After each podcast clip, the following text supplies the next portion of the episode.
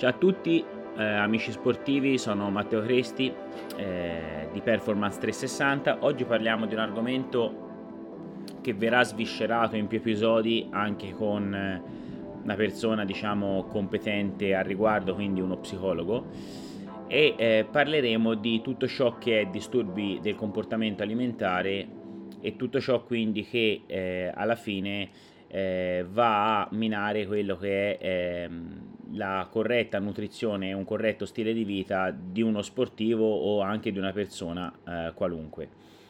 Eh, faccio questa breve introduzione in quanto appunto ormai conoscete il mio passato, eh, che ho fatto bodybuilding, eh, sicuramente avrete ascoltato anche il podcast precedente dove parlavo appunto con una ragazza che ha fatto la bikini di eh, disturbi del comportamento alimentare e di tutto quello che ne consegue purtroppo.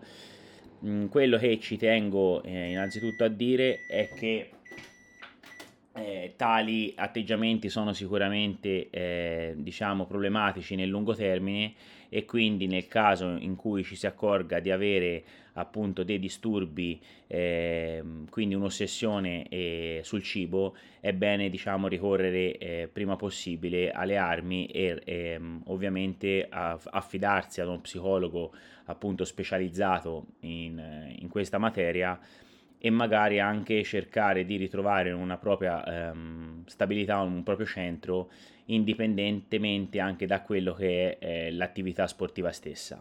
Quindi mh, secondo me quando andiamo a eh, comunque cercare di fare un'attività che ci può anche migliorare a livello estetico, come ho detto in svariati podcast, bisogna sempre cercare di eh, collegare quello che è l'aspetto estetico anche alla prestazione e allo star bene, cercando quindi di portare avanti tutti questi componenti, tutte queste variabili, e non invece di selezionare principalmente l'aspetto estetico su tutto il resto, perché poi spesso si possono creare delle vere e proprie diciamo mh, dei veri e propri dismorfismi dove eh, se la componente estetica viene rispettata allora determinate cose funzionano, se la componente estetica invece non è rispettata, quindi non mi vedo, non mi piaccio, eh, tutto non funziona. In realtà poi abbiamo visto e ne abbiamo parlato anche in un altro podcast proprio con il nutrizionista Ferrandi, che anche ad esempio solo lo stress può andare a incidere tantissimo su quello che è la parte estetica, perché ovviamente lo stress va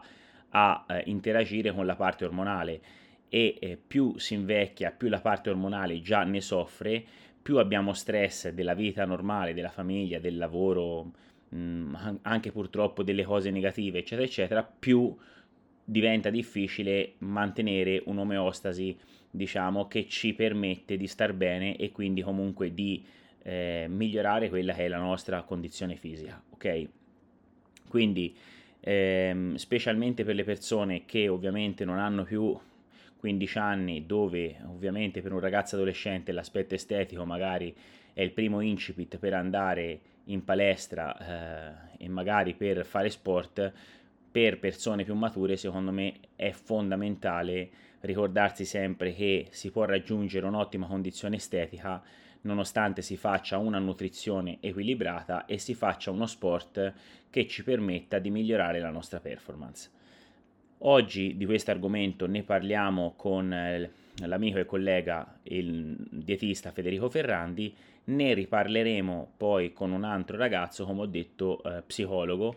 Anche lui è un ragazzo che seguo ormai da molto tempo, è un ragazzo che segue anche Federico, e ehm, abbiamo deciso insieme di iniziare ad affrontare anche questa tematica che secondo me purtroppo, proprio reduce anche dall'episodio precedente, è una tematica che spesso eh, viene eh, diciamo non analizzata in maniera corretta, quindi non in profondità, e spesso purtroppo specialmente per quanto riguarda l'ambiente femminile si tende a passare da una problematica tipo anoressia o eh, bulimia ad un'altra problematica, è quella dell'ossessività appunto di metter su muscoli, di metter su un aspetto estetico che è quasi irraggiungibile, cose che purtroppo poi ad oggi i social stanno pubblicizzando sempre di più, rendendo veramente difficile ad un giovane capire dove arrivare e come poterci arrivare.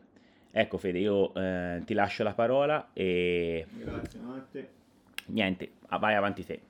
Sì, avvicino il microfono che va, vai, si sente un po' meglio. Buonasera a tutti. Ehm, come ha già detto benissimo Matte in questa bella introduzione, ehm, cercheremo di parlare di questo argomento dei disturbi del comportamento alimentare, quindi dell'alimentazione collegata anche a quelle che sono le emozioni e non solo ai, a calorie e macronutrienti, insieme anche a uno psicologo de, che lui sta in, nel, in Inghilterra e ci, ci aiuterà Sandro a capire meglio anche come trattare dal punto di vista eh, psicologico questo tipo di, questo tipo di persone. E l'approccio che abbiamo io e Matte eh, in generale e in, in particolar modo con questo tipo di ragazze o ragazzi, perché esistono anche disturbi eh, legati alla massa muscolare, alla, alla ricerca ossessiva della massa muscolare, si chiama bigoressia, che colpisce per lo più, per lo più i ragazzi. Eh, trattiamo comunque sia questi soggetti eh, semplicemente ehm, impostando il lavoro su quella che è la salute, mh, salute, quindi alimentazione per mantenere un buono stato di salute, concentrandosi meno sull'estetica, perché l'estetica deve essere una conseguenza, e la stessa cosa Matte con l'allenamento cerca di migliorare quella, tutta quella che è eh, funzionalità del movimento, prestazione fisica, e quindi allenarsi per diverti- anche per divertirsi, per stare bene, e mangiare anche per piacere di mangiare, non solo per, per macro o per raggiungere, per raggiungere obiettivi estetici. Io cercherò di fare um, un'introduzione um, su, uh, su questo argomento, un'introduzione, o meglio parlerò di, um, anche dal punto di vista statistico, di quanto sono diffusi questi tipi di disturbi e um, come a livello alimentare, a livello nutrizionale il dietista può dare una mano a questo tipo di persone. Dico subito prima di iniziare che eh, questo tipo di eh, patologie non possono essere trattate da un solo specialista, quindi eh, non ci vuole la prepotenza né da parte del dietista, ma neanche da parte dello psicologo o di altre figure di, di poter pensare di risolvere certi casi di disturbo del comportamento alimentare da soli, perché la malattia è una malattia multifattoriale e serve l'intervento di, ehm, di più professionisti, quindi deve collaborare il medico, l'endocrinologo, con lo psicologo, col dietista e eh, perché no con il preparatore atletico.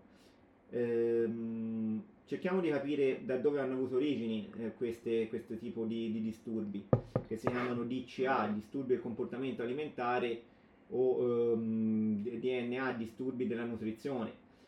Eh, allora, oggi viviamo in paesi sviluppati, qui abbiamo in paesi sviluppati molta disponibilità di cibo, alti livelli di stress, è una società che si basa sull'apparire e eh, tutte queste componenti sono un bellissimo cocktail per far sì che possa nascere questi tipi di disturbi Eh, legati, come diceva Matt, a dismorfismo, a difficoltà a accettare il proprio corpo e legati a disturbi dell'alimentazione. Ovviamente se pensiamo a paesi sottosviluppati, a paesi più poveri, eh, persone che vivono più a contatto con la natura in maniera più, più semplice eh, e magari non c'è neanche tutta questa abbondanza di cibo, l'incidenza dei disturbi del comportamento alimentare ovviamente va, eh, statisticamente va a ridursi. John Blundell, a un congresso dell'ANSISA di Bologna del duemilasedici, faceva una distinzione fra obeso e l'anoressico. Eh, l'obeso è un soggetto che non ha eh, controllo, non ha assolutamente controllo su quello che è il cibo e quelle sono le abitudini alimentari. L'anoressico invece ha sempre un ipercontrollo e lotta contro la fame per cercare di raggiungere quello che è un ideale realistico di forma fisica. L'ideale è realistico perché eh, la, la ragazza, ma anche il ragazzo ovviamente anoressico, hanno un'alterata percezione dell'immagine corporea. I miti e modelli che ci impone la società di oggi sono miti di, di magrezza, miti di adeguatezza, di successo economico e lavorativo e miti dell'eterna giovinezza, cioè si pensa, eh, si pensi quante, per quante donne sulla cinquantina, sessanta anni fanno lifting, chirurgia estetica, quindi è una società completamente basata su, sull'apparenza. Purtroppo già anche a, a quindici anni parecchi fanno chirurgia estetica, sì, sì, seguendo sì. In, influencer dei social, che è davvero allucinante, no? Come cosa. Sì, infatti, purtroppo sono dei dati che insomma sono innegabili. Esatto. E continuando sempre con un po' di storia, mh, mi piace sempre mettere nei podcast anche un, un aspetto storico. Per esempio Tertulliano nel terzo secolo dopo Cristo eh, già ci parlava di quello che è un digiuno legato alla religione, di un digiuno ascetico, e diceva ehm, dei suoi scritti che il corpo, se maciato, passerà più facilmente la porta stretta del paradiso. Quindi già esistevano dei casi di, possiamo chiamarla, anoressia legata a, un, a motivi religiosi, spirituali, spirituali ne, nell'antichità. Ehm, dunque nel... sì, che poi io ho letto un po' di questa roba, no? In realtà nelle religioni anche il fatto del digiuno eccetera eccetera è perché digiuni protratti a lungo tempo fondamentalmente creano anche un po' di, diciamo, eh, esatto, alterazione a alterazione. livello proprio mentale, mm. e quindi molto probabilmente ti avvicinano a quella che è una condizione spiritualistica, no? Esatto, sì, c'era questa visione. Sì, c'era questa esatto. Visione. Io infatti ho letto un po' di, di seminari anche ad esempio sulle neuroscienze, dove c'erano ad esempio delle persone che provavano a fare dei digiuni addirittura sia da cibo sia da acqua per giorni, facendo dell'attività ad esempio a basso impatto, mm. e ne, ne riparlammo insieme una volta mi sembra, podcast, sì, sì, dove praticamente queste persone camminavano, facevano tipo cento chilometri in una settimana, eh, ma, ma, mangiando e bevendo, mangiando nulla e bevendo pochissimo, no? Per cercare proprio di mh, andare incontro a uno stato mistico fondamentalmente che li mettesse a loro più in collegamento con la loro, con la loro spiritualità, spiritualità, no? Quindi conoscersi anche di più da questo punto di vista, conoscere determinate cose, anche diciamo determinate riserve che il corpo umano ha, mette, mette diciamo in atto in determinate situazioni, e questo secondo me dal punto di vista religioso è una cosa che ad esempio fin dalle antichità diciamo c'è, cioè, es- esistita, esatto. Eh, Parliamo ad esempio anche il Ramadan, è un'altra cosa, eccetera, eccetera. Sì, sì, infatti. No, era, infatti era curioso metterci anche un pochino di storia, esatto, come introduzione, poi tanto la parte psicologica Sandro approfondirà ancora di più. E dunque, delle caratteristiche della, dell'anoressia nervosa, c'è nell'anoressia nervosa c'è una forte paura di ingrassare e eh, una distorsione dell'immagine corporea. Queste caratteristiche non sono presenti nell'isteria, perché un tempo Nel, nel milleottocento eh, si parlava di isteria e non di anoressia nervosa. Per esempio il medico Gull nel milleottocentosessantotto, che era un medico della regina Vittoria, eh, descrive due casi di isteria che denomina per la prima volta come anoressia nervosa, e il medico Gull eh, come, come curava a quei tempi questa anoressia nervosa, che era una variante dell'isteria considerata da lui, prescriveva abiti caldi, cibo nutriente e un cucchiaino, uno o due cucchiaini di brandy. È una cosa simpatica perché a quei tempi ovviamente c'erano delle metodiche più... Sì, sì. Però mi immagino la, la ragazza magra secca gli dava abiti caldi, cibo ipercalorico e poi gli dava anche un po' di brandy per vedere se... La ritirava su. Un po' di colorito. Esatto. Sì. Quindi questa è una cosa simpatica, insomma. Invece, ehm, per quanto riguarda la bulimia, allora, eh, se si pensa già a Seneca, agli scritti di Seneca della Roma imperiale, descriveva l'abitudine dei romani di vomitare per far durare più a lungo le libagioni e, e i banchetti. Cioè i romani avevano l'abitudine di, per, per poter continuare a mangiare, di vomitare, e poi riniziavano, facevano ovviamente, c'erano tutti i riti anche insomma orgiastici dei romani, tutti i banchetti estremi dei romani, e vomitavano spesso per poter poi continuare le libagioni, e questa può essere considerata una, diciamo, una, da, una, forma, la prima una forma, prima di, forma bulimia. di bulimia, ecco, sì, dal punto di vista storico. Ora, abbiamo, ci siamo un po' divertiti con, con la storia, entriamo su dei dati un pochino più statistici. Cerco di andare veloce perché ho, ho preso de, un, un po' di appunti, ho fatto una scaletta un po' lunga. Allora, mh, dati interessanti sono che il novanta per cento dei disturbi del comportamento alimentare inizia con una dieta. Questo dato mi ha, mi ha sorpreso, cioè perché ho detto il dietista, e statisticamente il novanta per cento dei disturbi del comportamento alimentare inizia con una dieta. Probabilmente una dieta fai da te o una dieta scritta da un professionista che magari non parla con la persona, che dà la dieta così in maniera un po' tirata via senza cercare di capire. Sì, io secondo me, oppure tutte da quelle diete scritte, ad esempio anche su giornali, veramente Donna Moderna, questi giornali, sì, ad esempio stupidi, la dieta dell'ananas, eh. la dieta del melograno, la dieta... Esatto, cioè, questi sono pericolosi abbastanza. Sono pericolosi e paradossalmente c'è gente che le fa. Che le segue davvero. No? C'è, c'è tanta gente che le segue davvero, specialmente nelle donne, c'è tantissime ragazze che per la paura del provo, della prova costume guardano, leggano la dieta, la dieta di quest'estate, l'estate del duemilaventiquattro si fa la dieta dell'ananas e quindi mangiano vagonate di ananas e basta. Sì, sì, con tisane, è, è assurdo. Mela e tisana, queste diete un po' sì. Ma purtroppo ora ci si ride, si scherza, però no, insomma, sono effettivamente sono pericolosi, perché magari una persona che non ha tanta cultura ehm, relativamente a sport e alimentazione si affida a queste diete, sì, sì, legge queste internet, cose, sì, sì. E quindi può essere pericoloso. Continuando con i dati statistici, allora il settantadue per cento delle donne under trenta con problemi di alcolismo ha disturbi del comportamento alimentare. L'anoressia nervosa è la terza malattia cronica tra gli adolescenti. Altri, altre patologie, abbiamo già accennato la bigoressia. La bigoressia è l'ossessione che hanno solitamente i maschi fra i quindici e i ventitré anni di eh, sviluppare sempre più massa muscolare. Il problema è che spesso lo fanno anche in maniera sbagliata, quindi facendo diete iperproteiche o facendo un uso smodato e, e sopra, mh, di steroidi o di anabolizzanti senza, senza, neanche, senza saperne niente.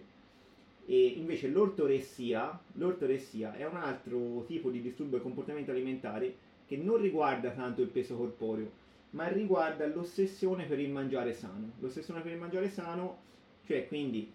C'è chi è fissato con il macrobiotico, chi se una cosa non è al cento per cento biologica non la, guarda, non, la man- non la mangia mai, oppure chi guarda un, un amico che mangia normale, cioè un ortoressico praticamente vede spesso con schifo eh, una persona che mangia cose che non sono completamente bio o che non sono... Di- diciamo di qualità, di qualità, di alta qualità, lui, secondo lui. Secondo sì. lui, esatto, sì.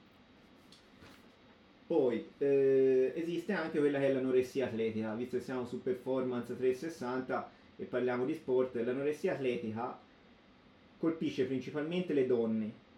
Ehm, si cerca la riduzione del peso per migliorare quella della prestazione sportiva. Si può pensare per esempio a sport dove serve un basso peso corporeo, può essere il salto in alto, può essere l'arrampicata sportiva, può essere la danza.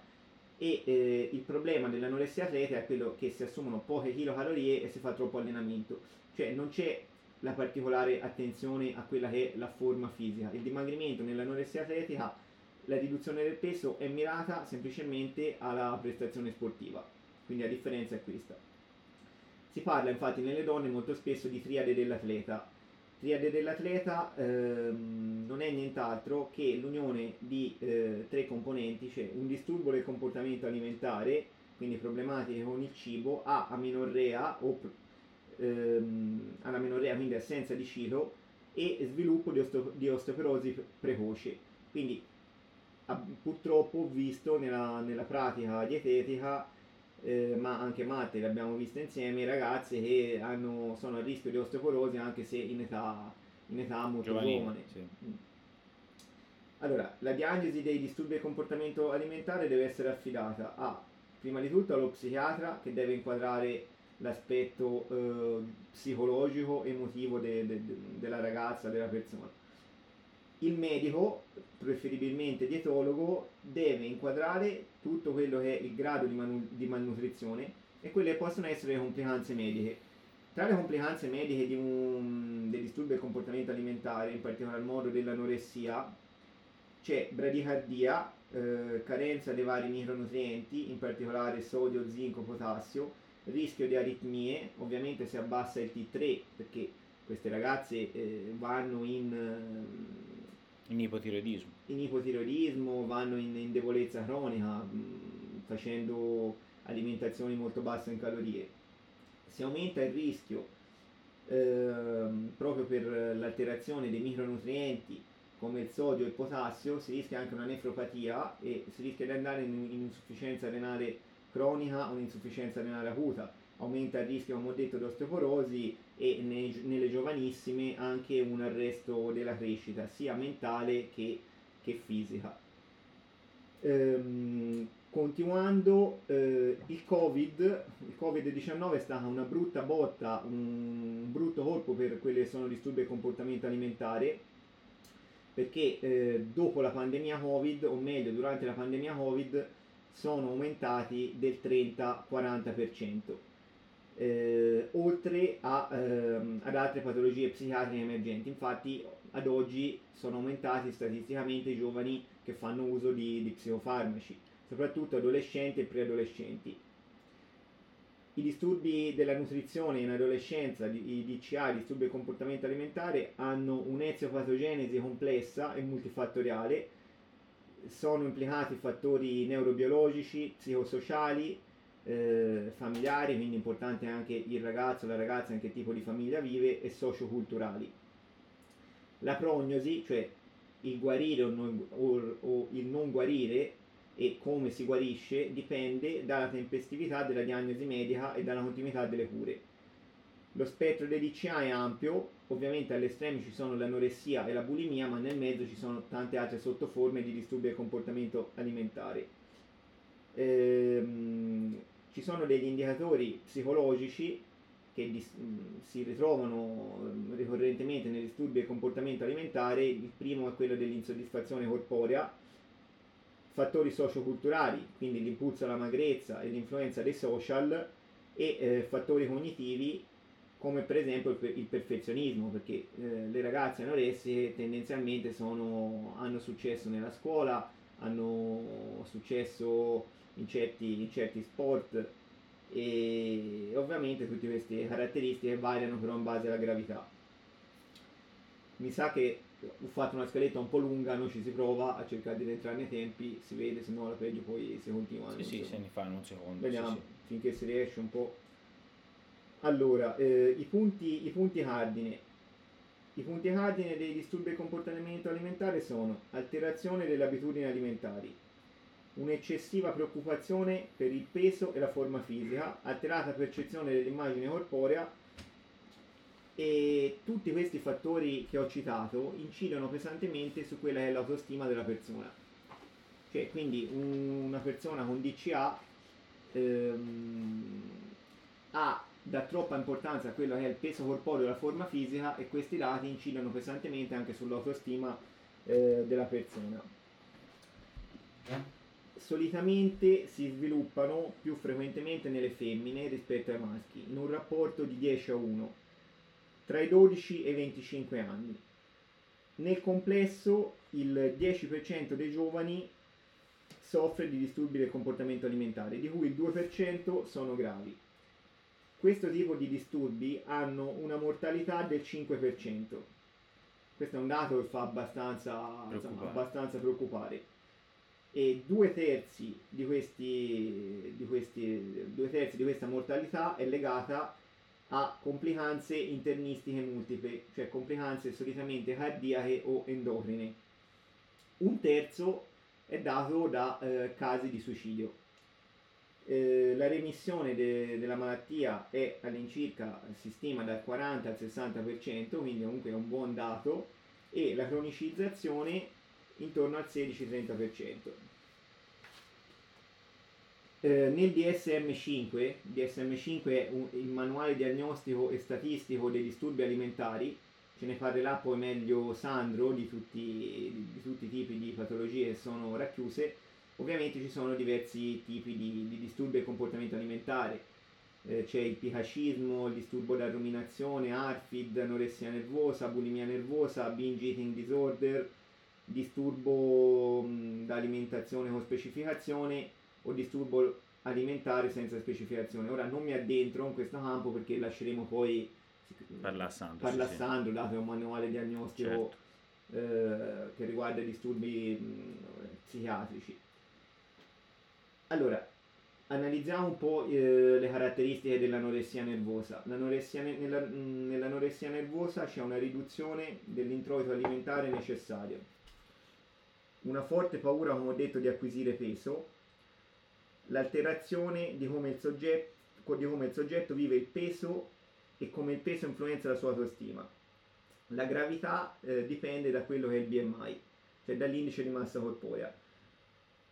Un'anoressia grave ha un B M I, anzi un'anoressia molto grave ha un B M I inferiore di quindici, un'anoressia grave ha un B M I intorno a sedici, un'anoressia di gravità moderata ha un B M I di diciassette. Ora, la gravità, del, la, la gravità dell'anoressia cambia anche poi quelle che sono le cure, che come ho detto vanno trattate queste persone in maniera multidisciplinare. Vedremo ci sono cinque livelli di cura. Eh, Sì, andando avanti, invece la bulimia nervosa ha delle caratteristiche diverse da quelle che è l'anoressia nervosa.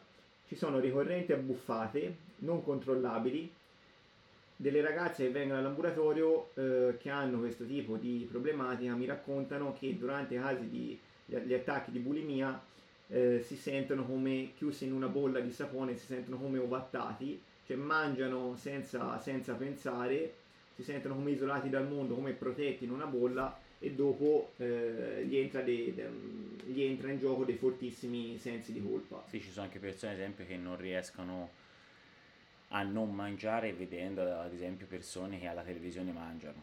No, è vero. Sì, sì, quindi persone che, ad esempio, eh, cucinano dalla mattina un chilo, un chilo e mezzo di pasta, perché magari la domenica la devono passare a casa e vedendo la televisione gli altri che mangiano gli viene voglia di mangiare. No, la fa poi io penso, purtroppo, almeno quello che è la mia esperienza con queste persone, che ovviamente poi un conto è se segui le persone, diciamo, gli fai la tabella e non te ne frega nulla, quindi mandi una tabella e via, ciao.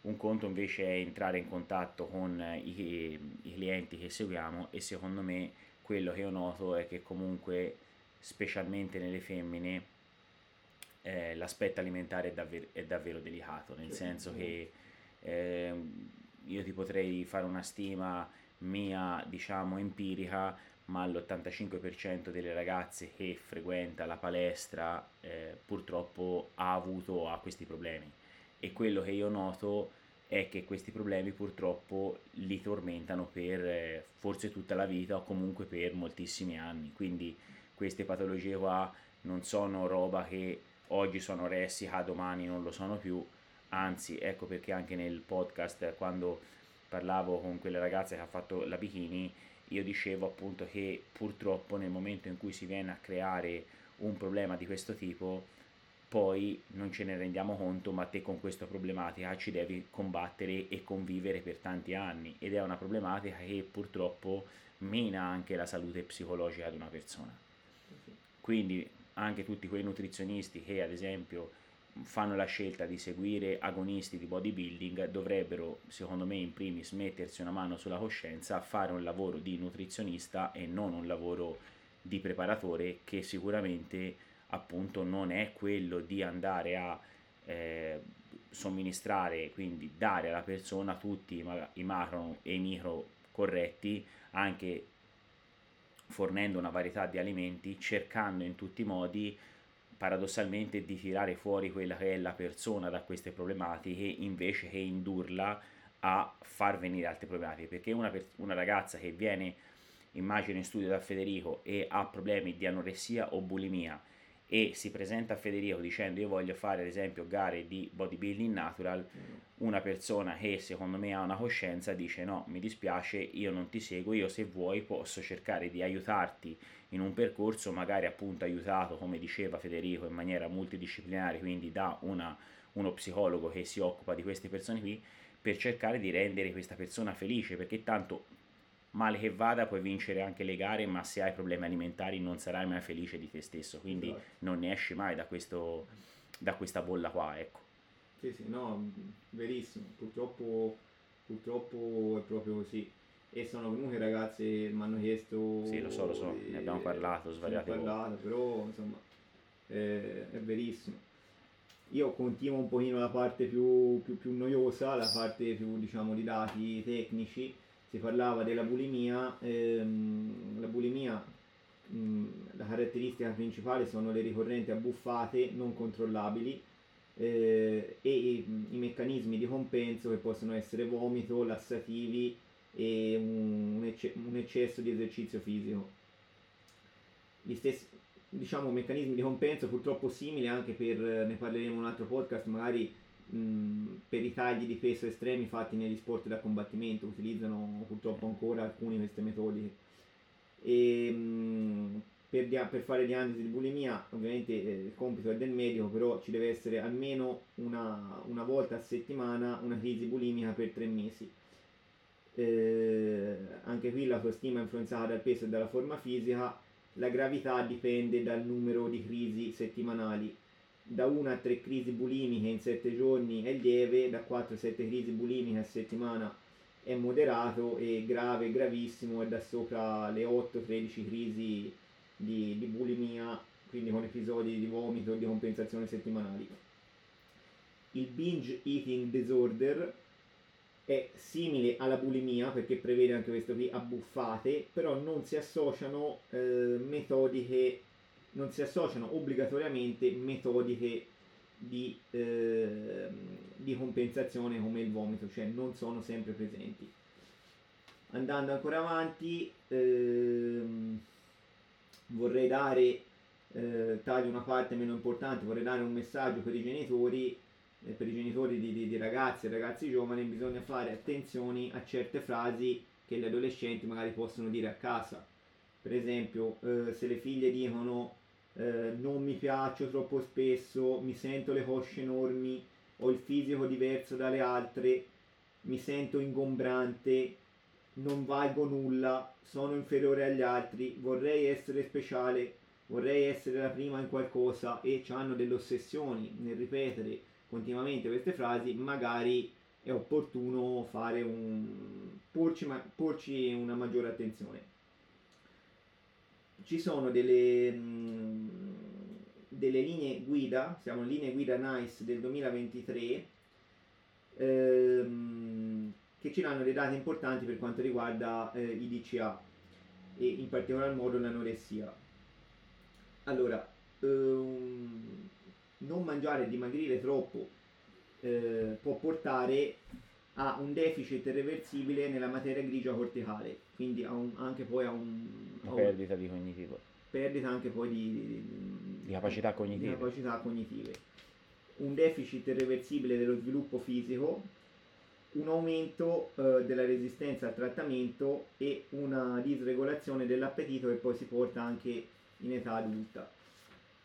Sì, questo secondo me è anche una cosa che sarebbe importante, ad esempio, che anche spesso i genitori dovrebbero farsi delle domande prima di portare un bambino o una bambina piccola da un nutrizionista e iniziare già, ad esempio, quando non ci sono eventuali problemi, iniziare a somministrare già una, una, una forma di dieta, tra virgolette, anche se ovviamente, ad esempio, te la, lo fai, esatto, però ad esempio preferiresti dare roba non grammata, no? No, eccetera, no, eccetera, ragazzi, giusto? Sì, sì.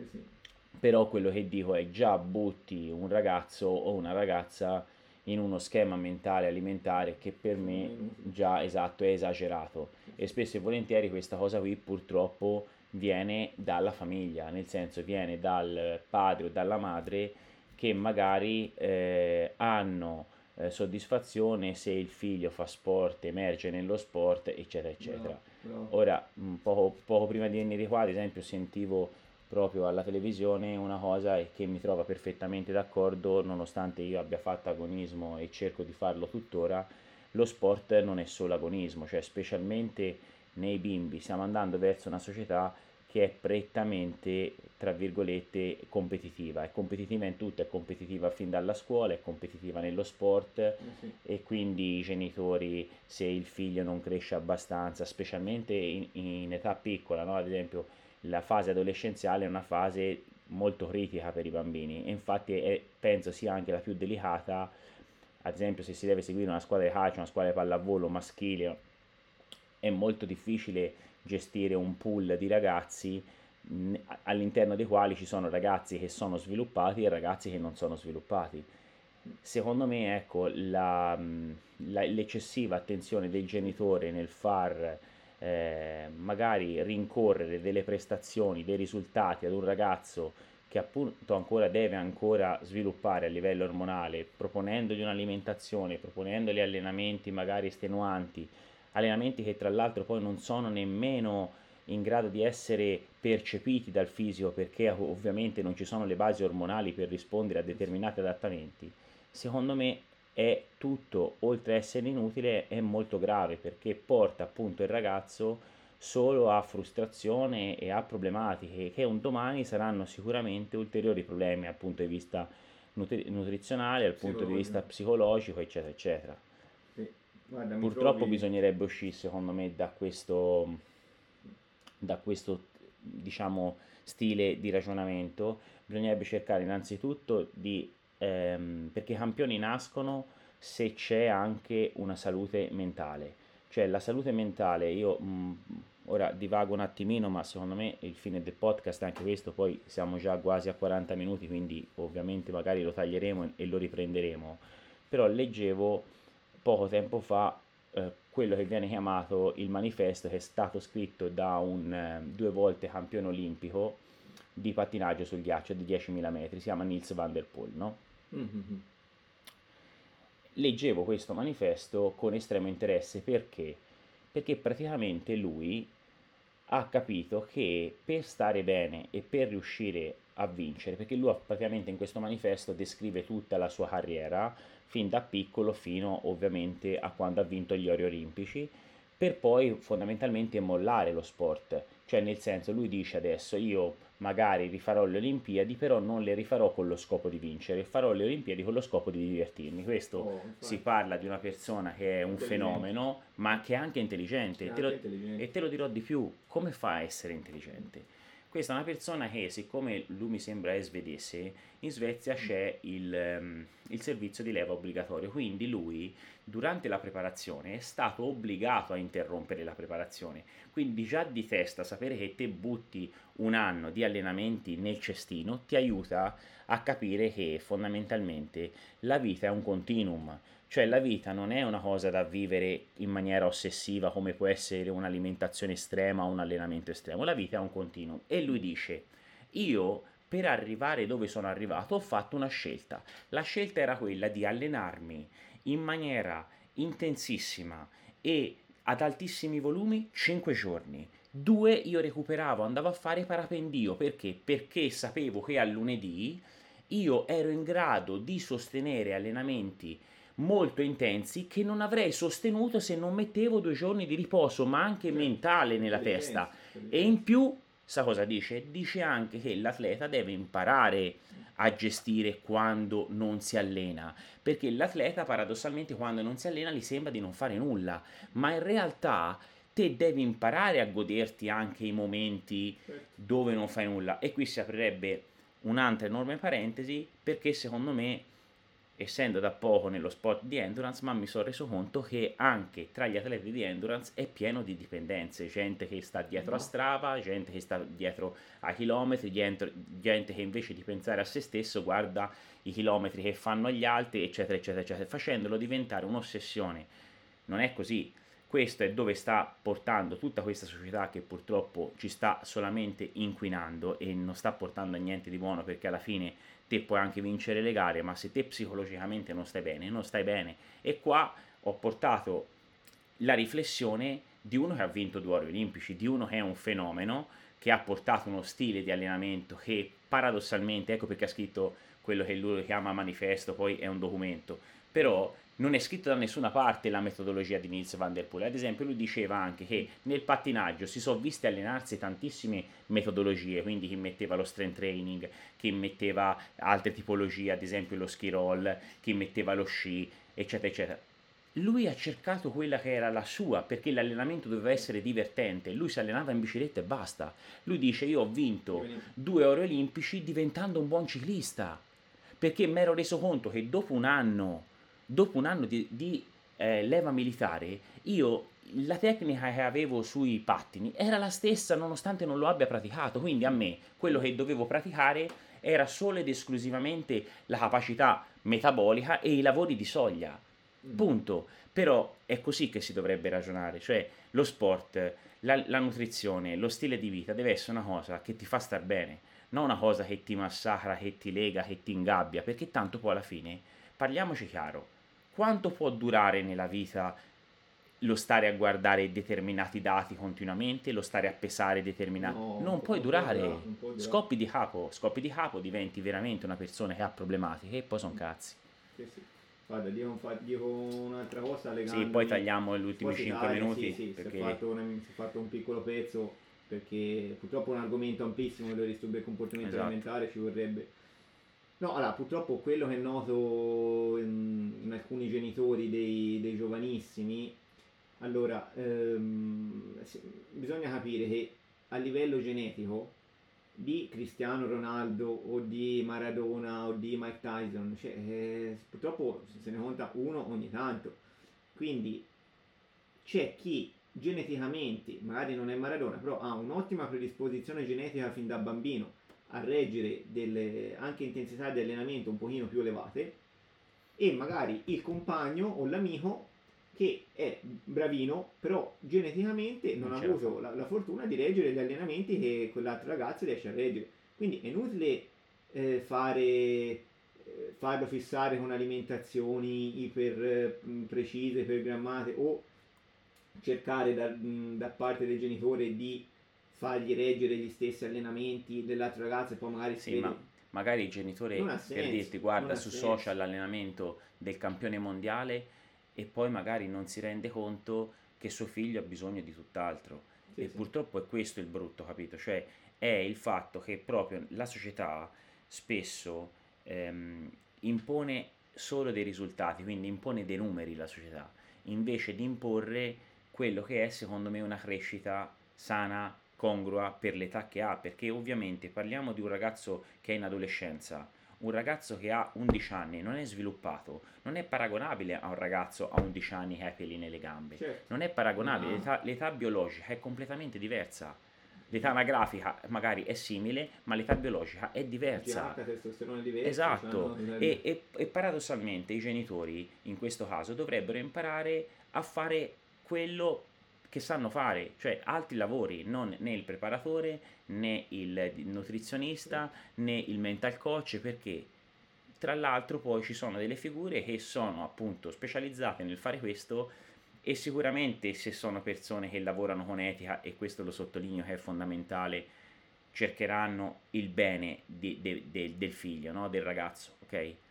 Ora io, noi vi salutiamo perché ovviamente il podcast se no diventa veramente troppo lungo e si potrebbe diventare noioso, invece secondo me questo è un argomento che anche se viene spezzettato deve essere sì, magari la prossima volta sì, esatto, più, un po' più chiaro. E niente, per, per i contatti comunque ormai lo sapete, Strength by Matteo Cresti sia su Instagram sia su Facebook, e il, mi raccomando, valutate il podcast a cinque stelle se i nostri contenuti vi piacciono, e seguite il canale eh, Instagram Performance trecentosessanta, dove non spammiamo assolutamente niente, vengono solo pubblicati live i podcast che man mano eh, pubblichiamo, ok? Eh, vi, vi lascio i contatti di Federico. Sì, potete trovarmi su Instagram come doc trattino basso Ferrandi, su Facebook come Federico Ferrandi dietista C S S N, o su NutriDoc, che è una piattaforma di specialisti della nutrizione, semplicemente cercando eh, Federico Ferrandi dietista. Eh, vi ringrazio a tutti e continueremo prossima volta, parleremo del trattamento eh, multidisciplinare di questa tipologia di, di disturbi e eh, dei vari livelli di cura eh, in base anche alla gravità e di molte altre cose. Ciao a tutti e alla prossima.